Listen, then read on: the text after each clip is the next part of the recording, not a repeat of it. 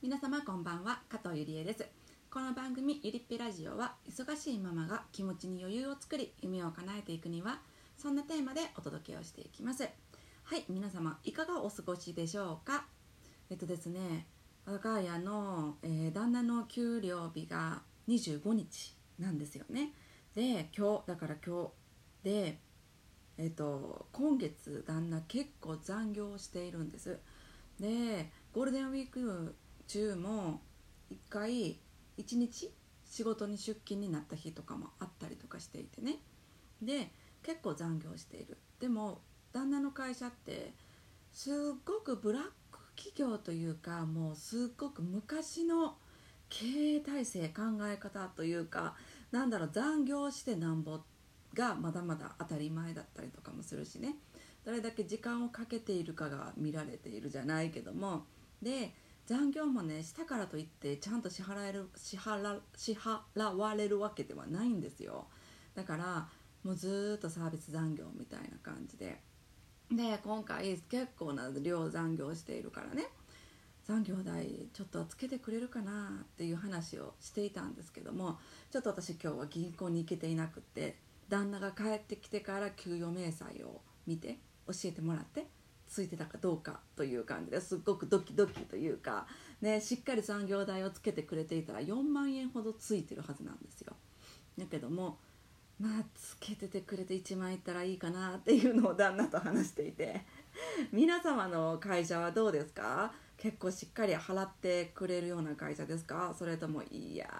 ーサービス残業多いっていう会社ですか？ねなんか今のご時世サービス残業ってとかって思うけどやっぱりまだまだ小さい会社とか中小企業とか地方の会社とかっていうのはそれが多いなと私自身は感じております。皆様はいかがでしょうか？ということでではでは今回のテーマなんですけどもみんなが同じように見えてしまうんだよねというようなツイッターでのお話をしようかなと思います。なんかねツイッターでね今在伸びるツイートの方みたいなのがあったりするじゃないですか。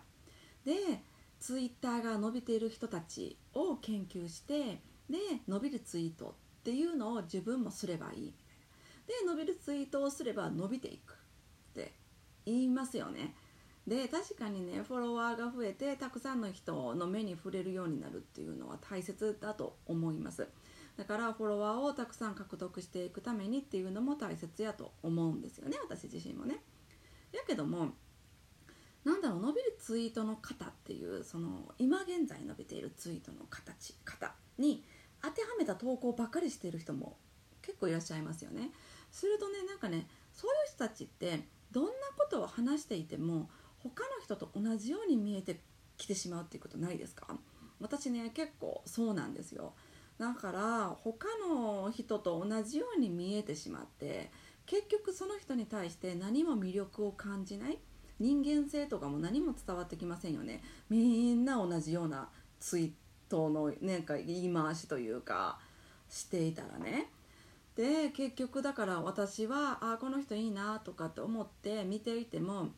その伸びるツイートの肩にはめて見ている人たちっていうのは結局なんかどんどんどんどん同じように見えてきて結局私の確認する人確認するツイートというかね確認する人という対象から外れていってるんです。で最終的に今私のところに残っているリストにね要確認っていうリストがあるんですけどそこのリストに残ってる人たちっていうのは伸びるツイートの方みたいなそんなものを使って一切何も発信していないんですよね。ただただそれぞれの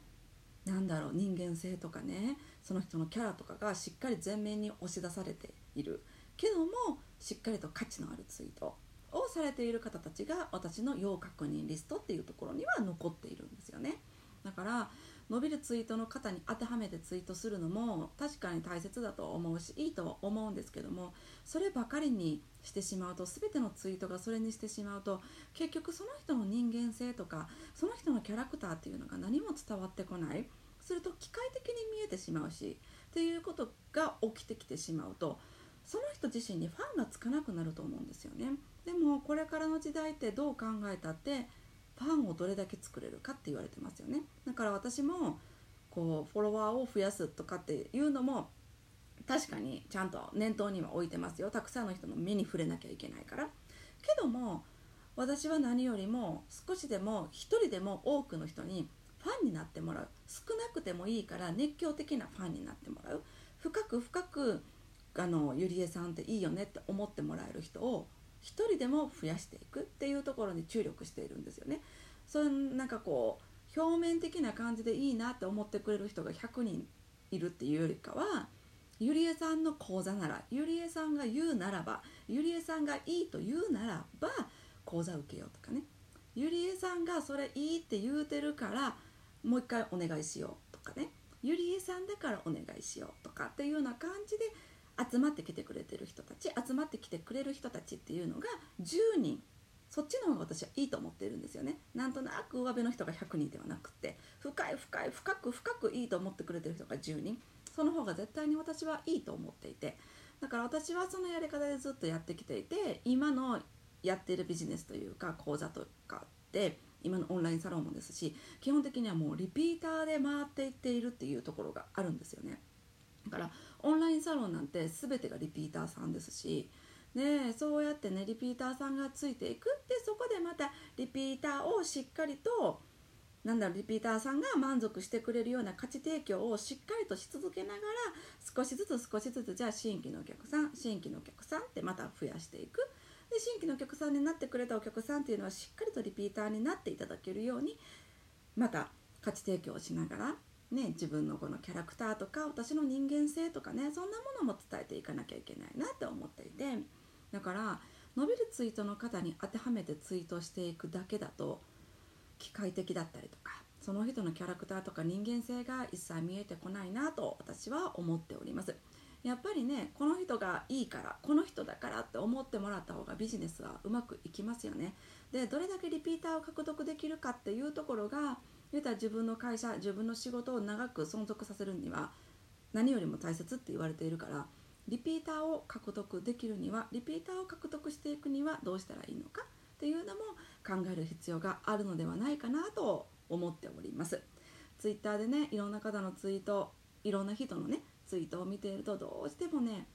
あこの人はなんだかいつも同じようなこと言ってて同じような方に当てはめて同じようなところに落ちていくようなこの落ちていくというかその伸びるツイートの方でね同じところにオチを持っていってるじゃないけども同じような文章の組み立てで言っていることが何も楽しくないなっていう方が結構いるなと思って今日はこんなお話をさせていただきました。ツイッターでみんな同じように見えてしまうっていう現象が起きていませんか皆さんはどうですかね私ってこういう人間だよって私ってこういうところが好きなんだよってこういうところになんか価値を感じているんだよ魅力を感じているんだよっていうことももっともっと自分らしさを出して伝えていけるようになりたいなと思っております。ということで今日はみんな同じに見えてしまうというようなテーマでお話をさせていただきました。それでは今日も一日お疲れ様でした。じゃあねバイバイ